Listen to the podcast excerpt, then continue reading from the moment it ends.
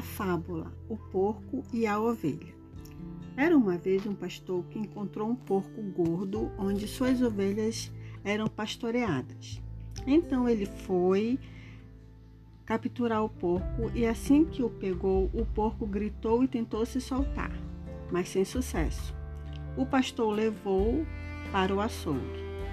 As ovelhas estavam felizes e se divertiu com o comportamento do porco e foram caminhando juntas ao lado do pastor, até que uma delas, até que uma das ovelhas perguntou ao porco: Por que você grita tanto? Quando o pastor vem pegar uma de nós, não gritamos assim. Mas quando ele vem pegar, a única coisa que, que, que deseja é suas sangue. Mas de mim é o bacon. Vou morrer. Moral da história: é fácil ser corajoso quando não há perigo. Não julgue ou compare situações diferentes sem entendê-las.